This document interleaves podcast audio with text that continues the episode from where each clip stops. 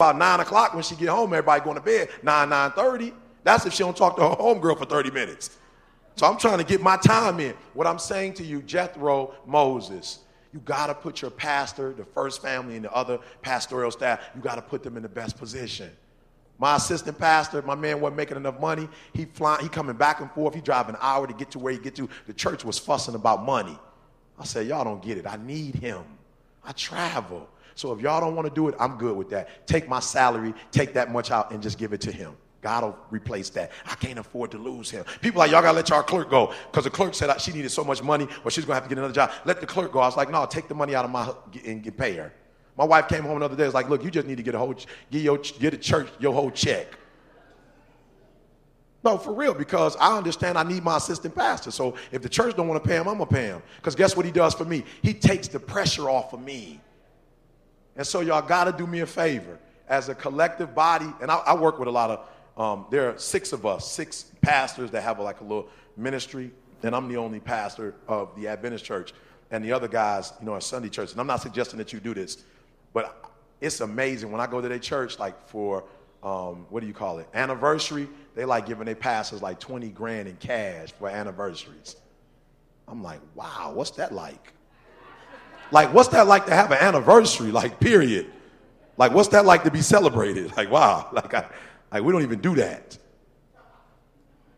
They giving my man, they gave him 20 grand. I'm talking about it's about five of them. They giving him 15, 20 grand and sending their family every year. They get like a trip that they get away from the church and they put them on a cruise for like seven days that the church pay for. I've been on a cruise. Trust me, when you come back, you well rested. And so I'm saying y'all need to get together as a group of whoever the leaders are, and y'all need to say, how can we take some of the pressure off of our pastor and the pastoral staff so we can get the best out of our pastoral staff. That's all I'm saying to y'all. And, I'm, and, I, and, and, I, and I live it. I take care of my pastor. I'm the pastor. I'm cooking for folks. Because my church won't do an um, anniversary for me, I do one for them. Because I'm trying to show them what it like every year I do one. It's about my third one. They ain't done one for me yet. But I'm gonna keep doing it and they're gonna catch it sooner or later. It's gonna snap. Like, oh, that's what he doing, right? and we take money out of our stuff, we feed them, we celebrate, get certificates for them, and just show them, like, look, I appreciate y'all. I wouldn't be able to do what I'm doing without. So please do me a huge favor. Jethro told Moses, if you keep doing it this way, you're to kill yourself. I'm telling y'all, the way our church is designed, pastors going to kill themselves. Send their family on a trip. Send them away every year. Let's let them get some fresh air. Watch the kids for them. Just, just free them up. Free them up. Are you hearing what I'm saying? And take responsibility. Some of you, you're retired. Some of you, you have time. Use your time to do something in the church. Just take one responsibility from the church. Right? Just take one responsibility. I guarantee if you guys do that, it's going to take you guys to, a, it's going to take your ministry to a whole other level. So I just my personal plug. That's my personal plug as a pastor to look out for your, your pastor and the first family and watch what God does. Now, for some of you, that's a foreign concept because you, you, you are so used to being served. You're used to being served that you've never served. You spoil. You've never I had a good friend of mine. He called me. I'm just gonna keep it 100. He called me going through it with his wife. You know, my wife want this and that. She want me to tell her I'm sorry. It was her fault, whatever. And I said, "Can I be real with you?" He said, "Yeah." I said, "How long you been married?" He said, "A year." I married them. I knew how long they had been married. How long you been married? He said, "A year." I said, Can I be honest with you? He said, Yeah, be honest with me. I said, You are the youngest of your three brothers. Your mother and father, they spoiled you. You've been spoiled for 25 years. Can you spoil somebody else now? You a spoiled brat. You was 25 years old. Your father was still putting gas in your car. You spoiled. Now, I ain't mad at you, but your family spoiled you. Can you spoil somebody else now? You got 25 years of being a spoiled brat. You know how you felt about being a spoiled brat? He said, I loved it. So can you get that to somebody else now? You had 25 good years. That was a long run. That was a real good, t- you had 25 good years of being a spoiled brat. Now, can you do that to somebody else so they can see what it feels like to be a spoiled brat? Why don't you do that for your wife? And I guarantee you, if you spoil her, it's going to turn back on you. It's going to turn around on you. Are you hearing me? But I understand he don't know no better because he never seen his father spoil his mother. He don't know no better. Right? But when you got something good, man, when I was homeless, my wife took care of me. She made me come to Oakwood. So people say, why you spoil your wife? Because she spoiled me. Like at some point, when somebody's spoiling you, just say enough is enough. Now let me do it. Like don't burn them out. Don't burn people out. Don't abuse them and take advantage of them till they ain't got nothing else to give you. If they that good to you, give them a break so they can come back and be good to you again. So just say, you know what, I'm gonna trick her. I'm gonna be good for her for one year so she can get some rest and come back and give me five more years. So every fifth year, I'm gonna spoil her. I mean, whatever you gotta do. Whatever you gotta do, but do me a favor, spoil your pastor, take care of your pastor, take care of the first lady, all right? Do for the whole all of all the pastoral staff. And I'm telling you, if you take care of your pastor, it's going, man, I'm telling you, you're just gonna see how God is just gonna be able to just overflow you and take care of the body. Amen. Amen. Questions on leadership, and then I'm going to make another point, but you may have a question that you have, and I want to address your question in terms of leadership. Yes, sir. Yeah, you do. Yeah.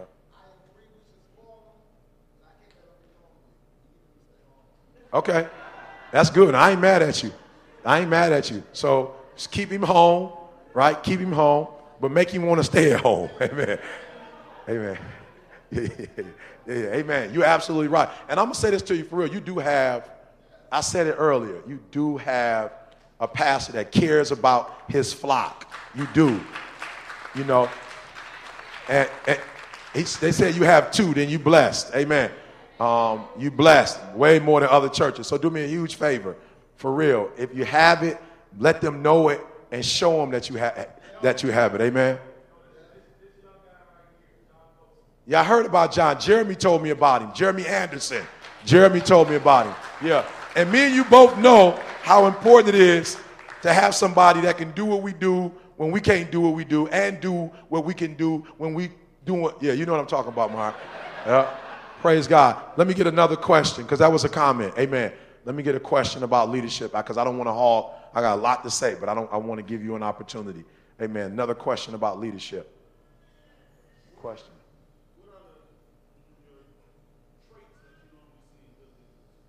Um, I, I, said the first one, you're a shepherd. You know, a lot of times people are looking for a good preacher. You don't need a good preacher. Y'all mo- know more than probably most preachers know. I mean, you're well studied. There's nothing he gonna preach that you ain't never heard before. So I think you want somebody who's a shepherd, not a hireling. Somebody just coming, they wasting time, they ch- getting a check, and they just going through the motions. You have somebody that, that cares for you. And please do me a huge favor. You know, listen to me when you know how what kind of family your pastors have, you know, if he's single, if he's got a family, at some point say 10 o'clock is too late to call. This ain't no emergency. This ain't no because I want to give some tips on how you could not, you know, just wear somebody out. If I, if, if he with his family, it's not an emergency. i will wait until the wife's at work or something. I'll call later. So so let's be mindful that we don't just want a good shepherd. We got to be good sheep. Amen. You want a good shepherd and you want to be good sheep so that the shepherd can lead the sheep. So for me, I think that's one of the greatest ones. The second one is that he has a vision, that he knows where he wants the church to go. And this is the deal. Some people say to me, Eric, you're a visionary. Most visionaries are not managers and leaders. And so that's why God has called some of the sheep to be managers so you can help manage the vision. So some, some people want you to be a manager, a leader, a visionary. They want you to do everything where they just sit there and suck up all your energy. So if you're a manager, and this is the problem I have with the church, I'm gonna be honest with you. There are some folks who are managers in the world and they doing it big for the world. They managing people and they got all kind of systems and structures at their job and they come to church and they just don't give nothing. They just come to church and sit. You can't go to your job and just sit.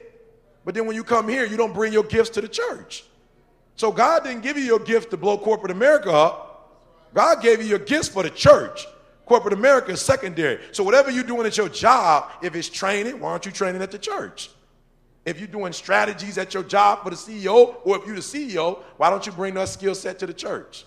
And so, visionary, somebody that's caring, somebody that, that's loving. Like I saw all the young people, the young people coming in, they feel comfortable. They're coming in the pastor study.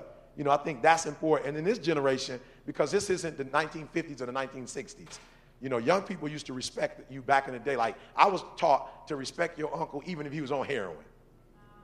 He your uncle, so you're supposed to respect him.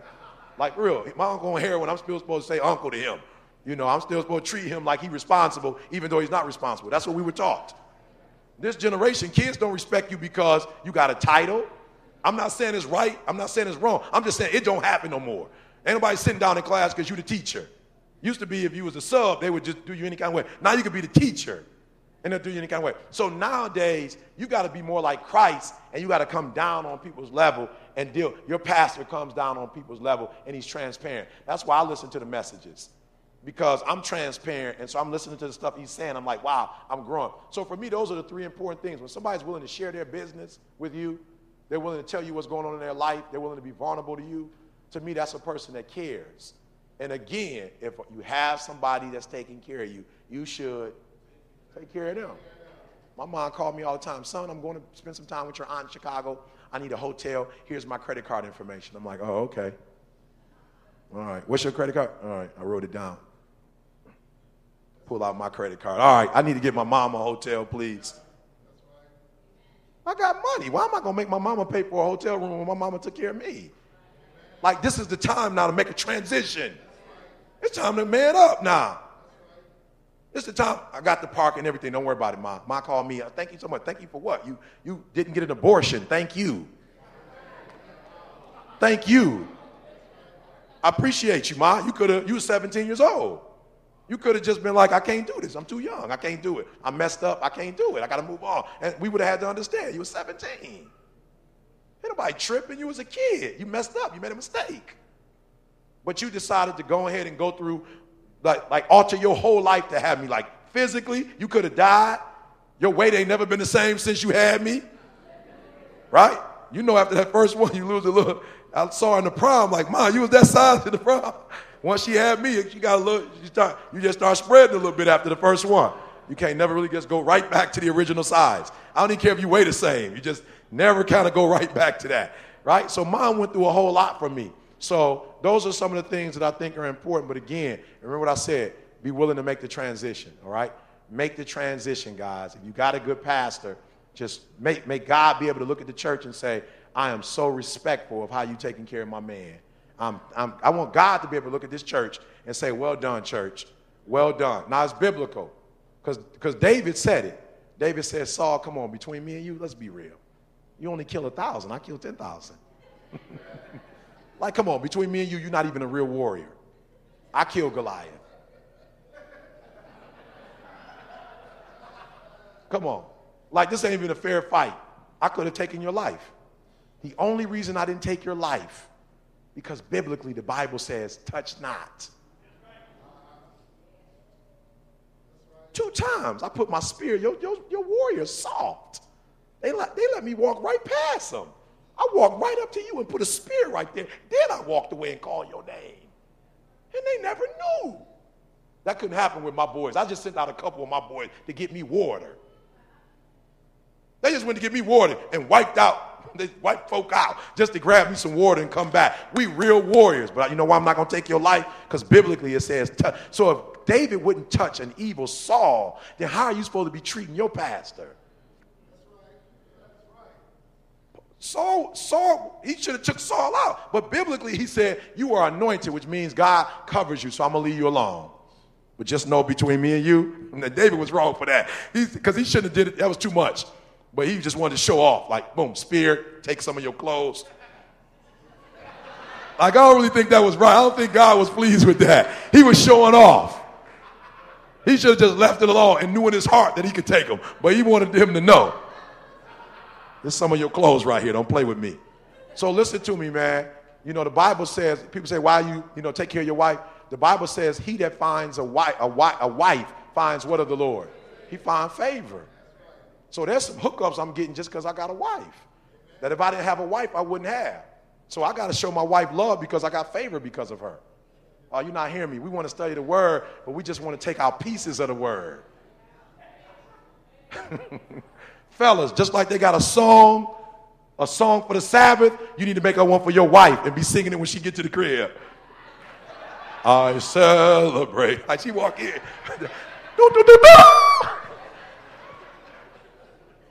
no, I'm, I'm, being, I'm keeping it 100 for real because I travel a lot. I'm doing my thing. Don't ever think, brothers, I don't care how handsome you are, how much you think you got it going on. Don't ever think you can't lose your woman. And don't ever think for one minute your fine wife, somebody else don't think she fine. I know I'm going a little too deep for the Sabbath, but let me keep it real with you. Don't ever think your wife going to work and you the only person that thinks she's attractive. Don't humor yourself. Don't think it ain't some other cat thinking, man, I wish that was my wife. Man. Don't, don't, don't think that it's not another man out there that's looking at your wife and see how she take care of you, how she take care, how you, you take care, she take care of the kid, and he not like, wow, I wish I had that. So every day when I walk out the house, I think about my wife going to a job with men that's around that if I know I think she got it going on, they think she got it going on. So my little proof is they ain't gonna be sending flowers on the reg. So let me send flowers. I'm about to proof this marriage out right here. I'm about to cook and everything. Because he might be cute, but he ain't to be cooking for you and ironing your clothes. He might be cute, but he ain't ironing clothes. I know that for sure. So while you looking at him, he looking at you. Just remember, I'm ironing your clothes every day. you might want to remember that. don't get caught up. On the little, he, you know, his, his little looks. Don't get caught up. Trust me. He ain't gonna be washing your car and doing all of that. So for real, guys, and I know we don't know because we haven't really been taught, but when, you know, we got to look at all the Bible, not just parts of the Bible. We got to look at all the Bible. And the Bible says when God blesses you with people in your life, like a Jonathan and a David, you, I don't know if y'all read it, but they made a deal. And even after Jonathan died and David found out that that was Jonathan's people, he said, Take care of my man. I made a vow years ago to Jonathan. Is that his people? Whatever he need, give it to him. I don't even know him, but I, I'm taking care of a vow that I made. All right, questions. I'm sorry, I'm getting excited. All right, I got two things I got to say though before we go, but any other questions about leadership? Because I don't want to hog and then we're going to move forward.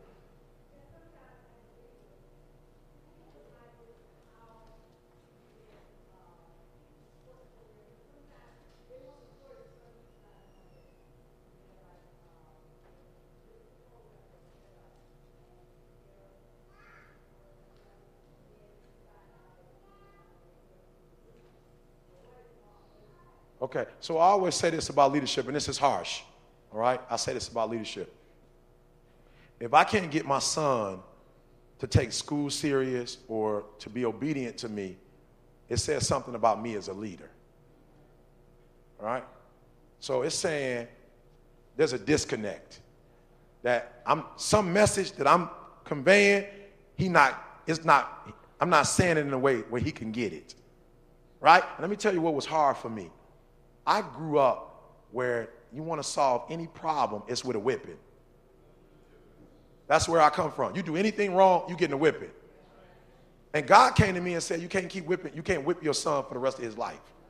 You can't keep doing that. And let me tell you what was hard. What was hard was me replacing the whipping with something else. Because all I've ever known in my life, you do something wrong, I'm whipping you. But I would notice that when I whipped my son, I was, I was stripping him. He was almost getting passive. And I'm like, the last thing I need is a passive son. And it was almost where I was whipping him and just killing him, and he was getting nervous. And I started noticing when he would deal with other people, he had that same trepidation on him. I'm like, he can't have that. So I'm doing something wrong. So I got to stop whipping because this ain't, it was almost like the slave mentality. And I was stripping him every time I whipped him. And God was like, You got to find another way. You got to punish him. He got to pay, but you got to find another way to do it. And I'm to tell you what was hard me finding that other way because it meant I had to change.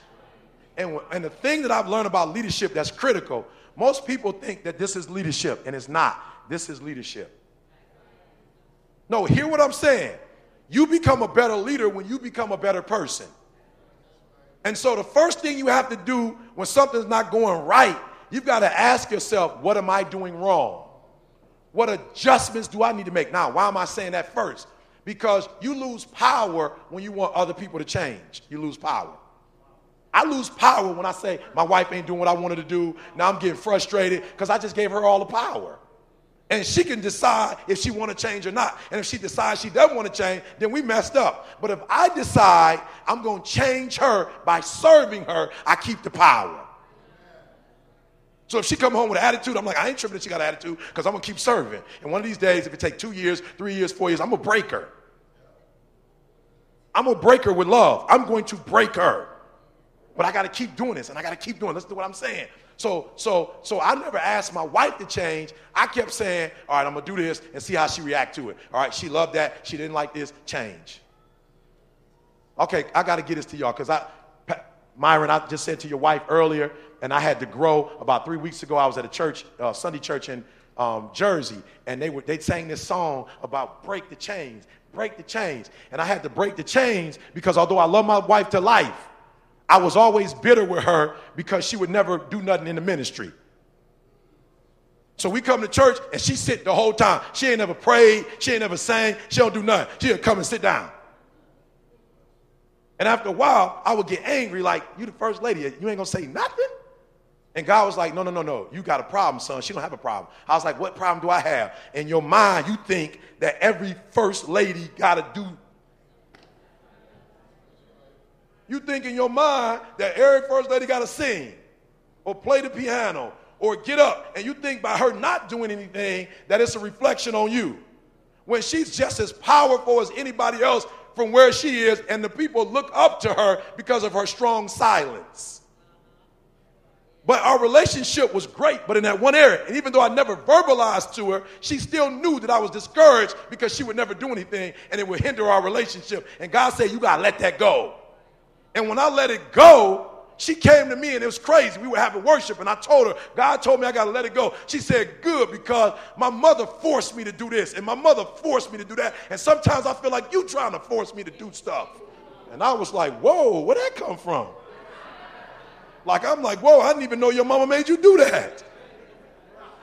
Right? She was a grown woman, but bottled up. Like, I'm tired of folks. She was like, I left Huntsville and followed you to Michigan. That's not enough. I gave up my job. I gave up my life. What else do you want? And I'm like, whoa, praise God, I got it. I won't force you to do nothing else. What you want for dinner? Because I had a plan, I was gonna cook something. But let me back up. No, but it was serious. And God said, You gotta change.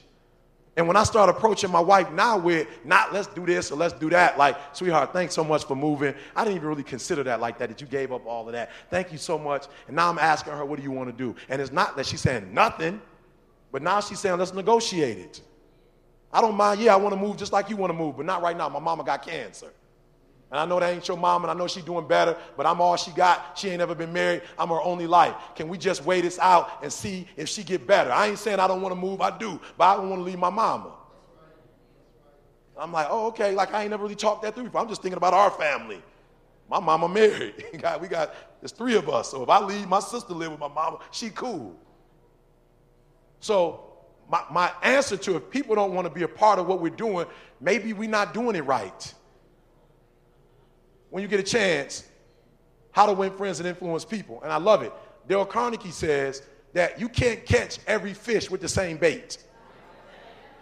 You got some smart fish. You throw a worm in there, some fish ain't gonna just eat. They're like, that's a worm. You think I'm stupid? like, that's obvious. My man didn't even try. He just threw a worm in there. I'm just supposed to eat that. Come on. You killing me. The fish laughing like my man think I'm stupid. But you got a little baby fish, little stupid fish, they're gonna go see the first thing they see, they're gonna eat it. Shark ain't gonna be like, oh, worm. Shark like, ooh, human. Who didn't came out too far? Got him. So what I've learned as a leader is when I put a program together, I gotta stop putting programs together that I like. That appeal to me. And I got to get with six or seven people who have different personalities and ask if you was putting on a program, what would you do? And if you were putting on a program, what would you do? And what I've learned is that when you get those six people involved in your program, well, them six people coming because they invested in it now, and the people that like those six people, they coming. But everybody might not like me in the church, so when they find out I'm doing a program, I ain't going. I don't like her anyway. But Carol doing it. Oh, Carol doing it? Oh, bad. I'm going. I love Carol. So she might not even come because of the program, but she coming because of her relationship with Carol. Are you hearing what I'm telling you? So I'm saying as leaders, we've got to, and I'm not saying we're always wrong, because my pastor called me, why ain't nobody coming to pray prayer me? What am I doing wrong? I'm like, you ain't doing nothing wrong. Just keep doing it. It might take longer. Are you hearing me? Just it could take longer. Like just because you do something great for three weeks, don't mean the world gonna change because you just start doing something great for three weeks. Like you got to be consistent, and if you do it for six months and people see you consistent, then they might start coming. So as leaders, we need to ask ourselves, what can we do to change? The second thing I think we need to do in this church, man, we special. You know, you guys are gifted. But one of the problems that I find with gifted people is sometimes you don't think you need to learn. When you're real smart, you're not really a learner. When you're real smart, you think you know everything. And so, one of the things we have to be careful of is that as leaders, we have to keep learning. And so, we need to be reading leadership books, we need to be going to leadership conferences, we need to connect ourselves to other leaders and ask other leaders what are they doing so that we can learn from other leaders. Amen? Come on, amen? amen? Amen. And so, to answer that question, listen to me. What am I doing wrong? What adjustments can I make? Let me get a board of advisors. Let me start asking other people. Let me look at other programs and see what they're doing well. And one of the things, whether you guys know it or not, and I don't know where the shift happened, to be honest, I can't give you the year, but being, you know, in my 40s, what I've discovered is that what was going on 20 years ago is not going on now. And I had an older gentleman come to me and say, I can't believe all this texting they doing. Don't you think it's too much? I said, Yep, but I'm texting. Because that's what they doing. you can sit here and argue all you want to, and you ain't nobody gonna be calling you. But the reality is, they don't talk on the phone no more. They don't do that. That's back 30, 40 years ago. You use a phone. I got my goddaughter, she came to my house, and we got one of them antique phones, and we had it in the wall, and she was like, What's that? Uh, and I was tripping, like, What do you mean, what's that? She's like, No, what's that? I said, It's a telephone. She said, Why is it plugged into the wall? I said, Because it's a telephone. And she like, that's not a telephone. This is a telephone. And I'm thinking, wow, she doesn't even know. I ain't even talking about the do do do. I'm talking about the. you remember you mess up on the button, you got to start all over again. you got to take it from the top. Because you didn't go all the way around with that boy. the eight was like a six. You're like, oh, you got to start all over again. Then you had the party line. You can hear your mom on the other end. She pick it up like, my mom on the phone. Be quiet. Don't say nothing. You can hear like the echo or the party line. You can hear other people talking. You can hear their conversation. Just like what they said. So it's a different generation. And one of the things that you have to do if you're going to be successful in this generation is that you have to keep evolving and keep growing. And some of us don't want to do that. Some of us, we do something good in 2010 and we stuck on it. And what we've got to learn to do is we got to keep growing so that we can, amen. You hear me? Are you hearing what I'm saying? That's why I'm working on the PhD. Because every year, I can't never stop and say, I'm there, I've arrived.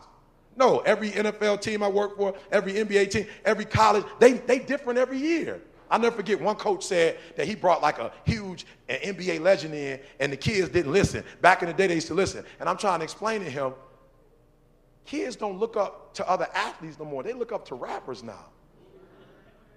You, you, you, that's old. Listen to me. I told him, you got to understand something. Nicki Minaj is much bigger than LeBron James. Everybody ain't playing, everybody don't follow basketball. Everybody follow hip hop. I'm talking about everybody. Older people, you like, no, that's for them young people. No, sweetheart. Listen to the commercial. The commercial has got a rap in the commercial now. The colonel doing the, he, the colonel doing his thing. McDonald's play hip hop. Now you might not be in the hip hop, and I ain't mad at you. That's your world. But if you want to get in their world and help them, you got to get out your world and get in their world. And you say that ain't biblical. Yes, it is. Christ left heaven and came down here for you. Don't get it twisted. Don't think earth that deep to Christ. He had to leave there to come here to save you. So he did some serious compromising. I don't know if you see that as a compromise or not. Maybe you think you that deep that he should have just left heaven and came down on earth to save you. That's a compromise. To take on flesh when you divine. To be nailed to a cross by something he created. That's compromise.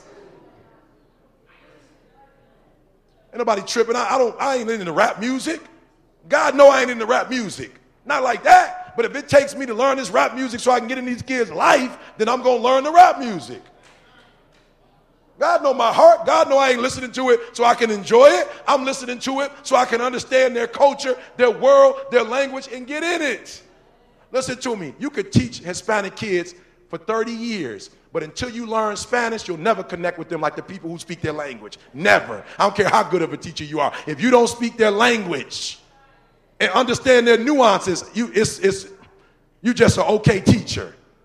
But when you understand their language and understand their culture and you can speak to their culture, so I don't listen to rap because I'm, I'm into Nicki Minaj. But when I go to the school, I tell kids all the time, look, do you play? It's 50 of y'all in this classroom. How many of y'all play sports? Maybe 10 raise their hand. I say, well, listen to me. Education is the new trap. And they like, what did he just say? I say, yeah, your Beez in the trap. Yeah, that's what I'm trying to tell you. Education is the new trap. You ain't selling dope. That ain't your trap. Education is your trap. This is what's going to get you out the hood. And we go through all the lyrics. I said, you told me, you told me, I didn't tell you. You told me you got a condo around your wrist. You cashing out. You told me you got a condo around your neck. You cashing out. Do you know what it means to cash out? You can't cash out with education. Like if you ain't playing sports, how you gonna cash out? And they like, whoa, what does he know about that? I'm in your world now. I just got in your world now. I don't go to I don't go in no school with no shirt and tie on. Why? Because as soon as they see me, they like he can't relate. I go in with my Jordans on. I don't even wear J's. When I'm talking to African American students, listen to me. And Jordan will send me stuff before they come out. I walk into school and kids like, he got the 12s. the 12s ain't even out yet. Where you get the 12s from? I don't even wear Jordans just normally, but when I go to their school, I put the Jordans on and I walk in with, the, with my pants up. And so as soon as I open my mouth and say, you need to take school serious, they like, he got the 12s. We need to take school seriously. He got the 12s. He know what he talking about.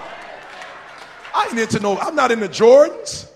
But if that's what's going to help me to relate to my students, then I'm going to do it. If that's what's important to them. If I got to wear the big horse polo, I'm coming in with it on. they like, yo, when you get the big boy, I got that from Macy's on State Street in Chicago. Now they all in. I don't care about these athletes, but when I show them with me and Cam Newton, they like, you and Cam, then Cam doing the stuff in the back. They like, you and Cam, cool. He played. We ain't that cool, but that's if you want to take that from the picture, go for it. And so when I say this is what you need to do because this is what God did for me, they all in. So as leaders, for real, we got to stop putting programs together that benefit us. You know, my church, you know, they I remember they say, well, we gonna do this big health program, and then we gonna the Big Franks. I said, I don't know who you think gonna eat Big Franks. I ain't trying to be funny, but uh, the Big Frank got to be like that's a part of your culture. Like you grew up eating that. Like you just don't come off the block and eat you a you know a grill Big Frank. It just don't happen like that. We gonna have to now. If we eating amongst ourselves, we can prime griller, but they ain't about to eat the prime griller burger. So if we cooking for them or we cooking for us, who we cooking for? No, who we cooking for? Because if we cooking for them, then we need to serve them. We can still do the salad. We can still do some nice vegetables, but they got to see something in there that's attractive to them. They got to smell something. And so we putting all these programs together for us when the programs are for them. Now, if they're for us, then we need to do them for us and don't compromise. If, but when we're doing it for them, then we need to do it for them. Are you hearing what I'm saying? And so that's why I love this because they're comfortable with this. This is brilliant. This is their culture. Again, it's not Boston. If you're in Boston again, you got Harvard. That's a culture. Brown, that's a culture. MIT, that's a culture. It's a different culture when you're in Detroit. You don't come in people with suits in Detroit. They're not into that. They're not like academic like that. It's, it's, it's grind. It's blue collar. It's grind. So when you come like this and in the pen, people are like, oh, he's approachable. You come with a shirt and on in my hood, they're like, up, oh, Jehovah Witness. Shut the door. Shut the door. Here they come. you ain't even Jehovah Witness, but they, you got the shirt and on with the Bible. They ought to come. Everybody put the dog up front. Like, don't even send the dog outside. Let the dog roam around right there so they don't even come. It's, it's real. Good thing that Jehovah Witness doing what they do because now they got a culture. People know when you go out, you can tease them if you want, but it's a culture. People know that's them because they come out. So please do me a favor. Again, when you're putting the program together, all right, but you got to be willing to change. And my wife loves the fact that I make the bed, but she might not like that next year. Or she might like the bed, but that ain't enough no more because she's gotten accustomed to that. So now I got to do the bed, and y'all might laugh at me, but I just met a young lady who know how to do the animals out of the towels, and me and her hook, we hooking up. she about to show me how to do the animal boy. So she about to go to the crib with the giraffe right there on the thing. the turtle. like when you learn that? Don't even worry about it. Don't even worry about it. Right?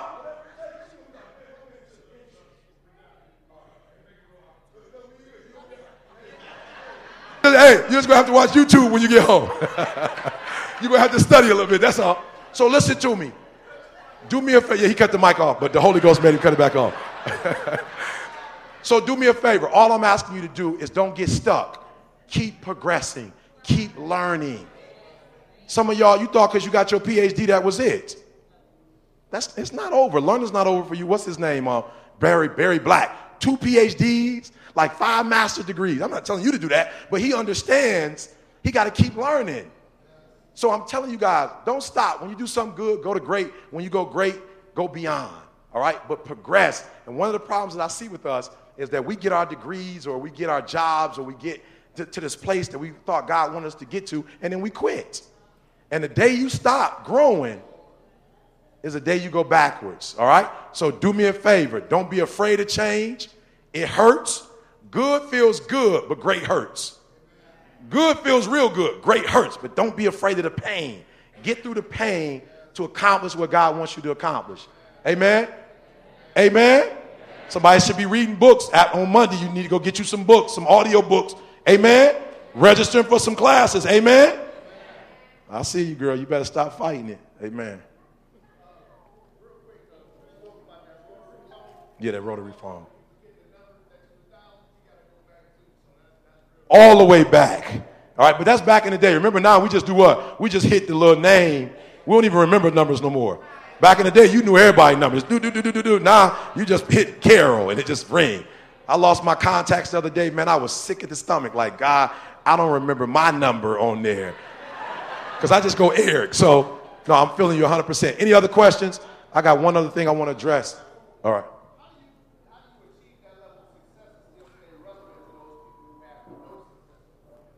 Good.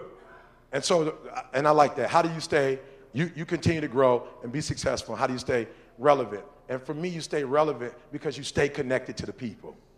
You stay connected to the people. You never, while you go and get your insight, you know, back in the day, uh, in the African American community, like 40s, 50s, everybody couldn't afford to go to school. So you send one person to school to get the knowledge, but they come home and teach it. So everything they would learn, they bring it back to the community.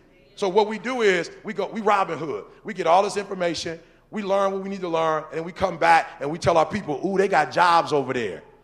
First thing I did last night, my people from Quicken Loans, they were here last night. I connected them to the pastor. Pastor, I got to go. You need to stay connected to these people. You need to know Dan Gilbert personally. I remember when I was younger and they'd say, them people taking over, they moving us out here and they taking over downtown. you hear that? They taking over downtown. I know those people now. I know the people that's taking over downtown. And I get connected with those people so while they're taking over downtown, some of our people can help them take over downtown. Are you hearing what I'm saying? So I'm not meeting these people and going home and keeping it to myself. First thing when Mars said, hey, I want you to come to Cleveland, I'm like, boom, Dan Gilbert, got it.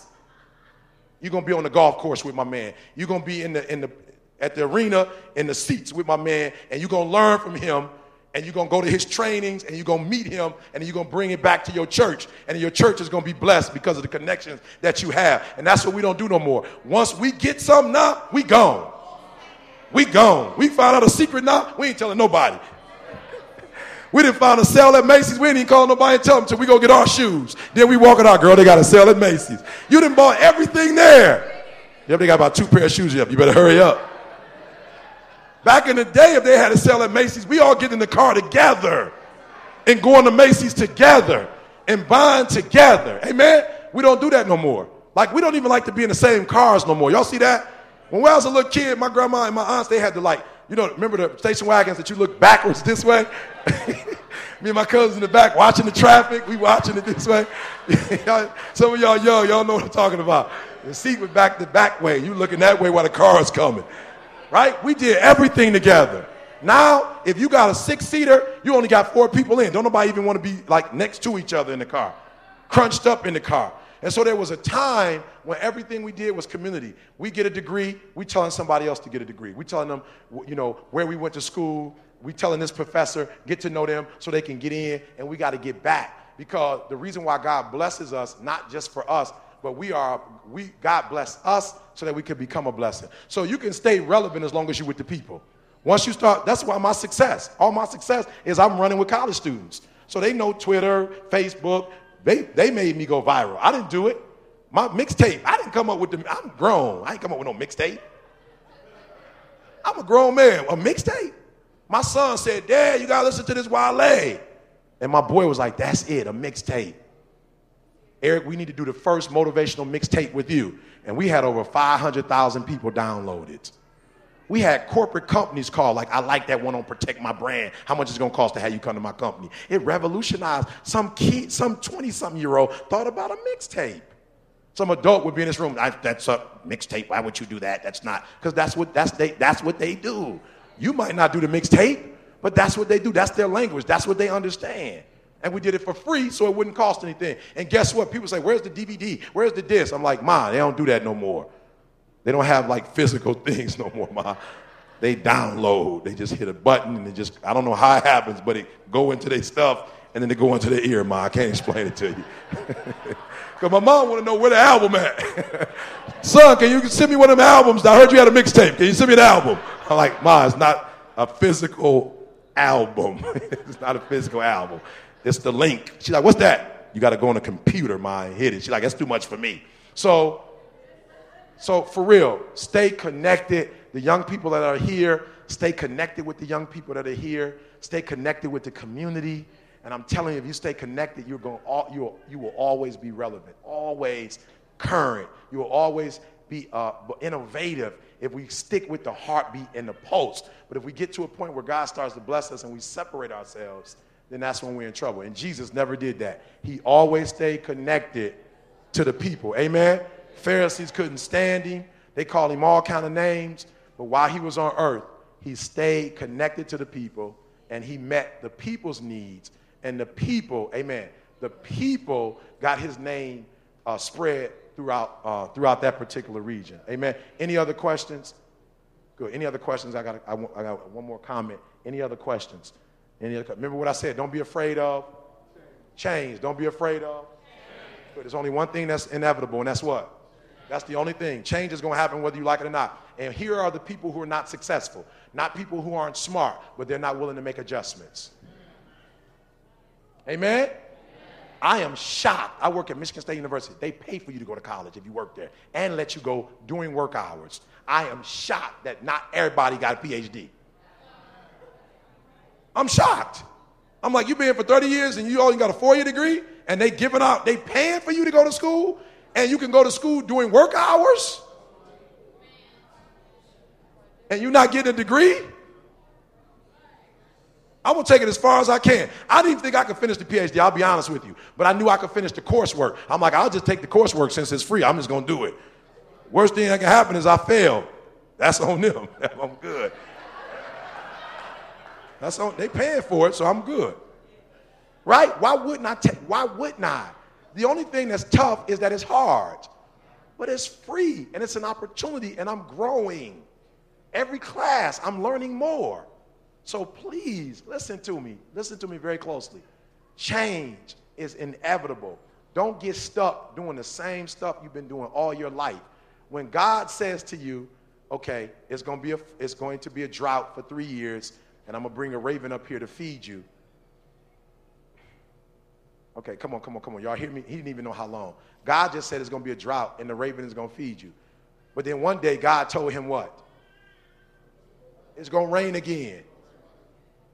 Like, I'm not going to do this forever. Like, don't get accustomed to it. This a couple years, you're going to eat like this. But now, it's going to rain again. Get up. And some of y'all, God's doing stuff for you, and you loving it, and you stuck on it for the rest of your life. Just because there's a certain worship experience, like that's a great worship experience, it won't be great if you keep doing it. It's going to be stale after a while. The Patriots, I think, went 16 and 0, but they lost the Super Bowl. It took to the Super Bowl for somebody to find out what they was doing. Got them. This is what they doing. we watched 18 of their games. I see exactly what they're doing. Put some pressure on that boy. Ain't nobody put no pressure on Brady. Pressure him. And they pressured him in the Super Bowl, the one game that counted by a team that wasn't 16 and 0. Ah, you're not hearing me. The team that won the Super Bowl was not 16 and 0, but the team that won the Super Bowl made the adjustments. They made the changes. And they won a Super Bowl because they made the changes. They weren't even blowing them out at the half, but they was in the game at the half. They came in, talked about it at halftime, and they won with the last drive. They made the adjustment in the church. You keep doing the same thing over and over and over, and you think you're going to break the world. You think you're going to break the young people. You're not. You're going to drive them away. But if you make the adjustments, we all going to be blessed. Amen? All right, so I need a question, and I got a, I got a statement I want to make. And we're going to recap because I want to make sure you heard what I said today. Any questions, please? Any questions on leadership, please? I don't want to monopolize. Any questions on leadership, please? All right, so, oh, got it.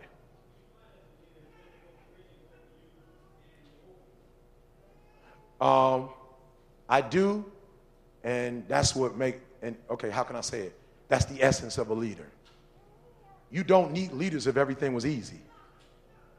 You only need a leader because they're diff- there's, we needed Martin Luther King because it's like this whole thing is difficult right here. Like get, getting them to free us, it ain't really working out the way we had planned, right? They let us go a long time ago, but we still can't get jobs. Like we still can't eat in certain restaurants. So you need a Martin Luther King because it's not that it can't be done. You just need somebody who has the charisma and the wherewithal to get it done. Like I don't know if you, you know, every Martin Luther King birthday, I don't know if you heard it, but I promise you, I promise you, every year when I hear the I Have a Dream speech, it's, just, it's like Martin Luther King live up the street. I don't know if you heard the speech lately, but it's like he's not even dead. Like when I have a dream, I like I feel it like like I'm listening to him right now and he's still alive. Like that's how powerful it is. Like when he died, my mother was like, everybody was just like, like dead. She like was in college. She said she remember she was like in, not in college, but college age. And she remember when he died, she was just like everybody in the black community was just like, like the life had been taken out of them. Like, he's gone. Because he realized, and he was just a, he was just a pastor, by the way. Like he wasn't no neuroscience a surgeon or nothing like that. He was, he was just a pastor. But he saw there was a problem. He's like, I can fix it. And so what I'm trying to tell you is leaders gravitate toward challenges. That's what we do. We gravitate. We looking for a problem. That's a problem. Got it. Because if it was easy, everybody would do it. So leaders like, okay, adults ain't talking, the youth, it ain't a middle ground. All right, let me find out what the gap is. Man, whenever I preach, I tell people, you heard me earlier, Martin Luther King is dead, Malcolm X is gone. I'm that new guy. When kids wake up on Monday and turn on YouTube, I'm that guy, I'm about to inspire you. I just left Albany, New York. Little girl came in acting a fool. She sat down. I was like, you a queen? And I went in on her. She smiled like I ain't never, she melted. I said, I got to put that up on YouTube so people can, she melted. Come to find out her family like the kingpin in that particular area, and all she's seeing is fine. But when I talk to her, she melted. Why? She just needs somebody speaking to her life like that. Ain't nobody ever told her she could do nothing positive before. I'm the new Martin Luther King. I'm not running around here like everybody else. Oh, these young people don't listen. They do.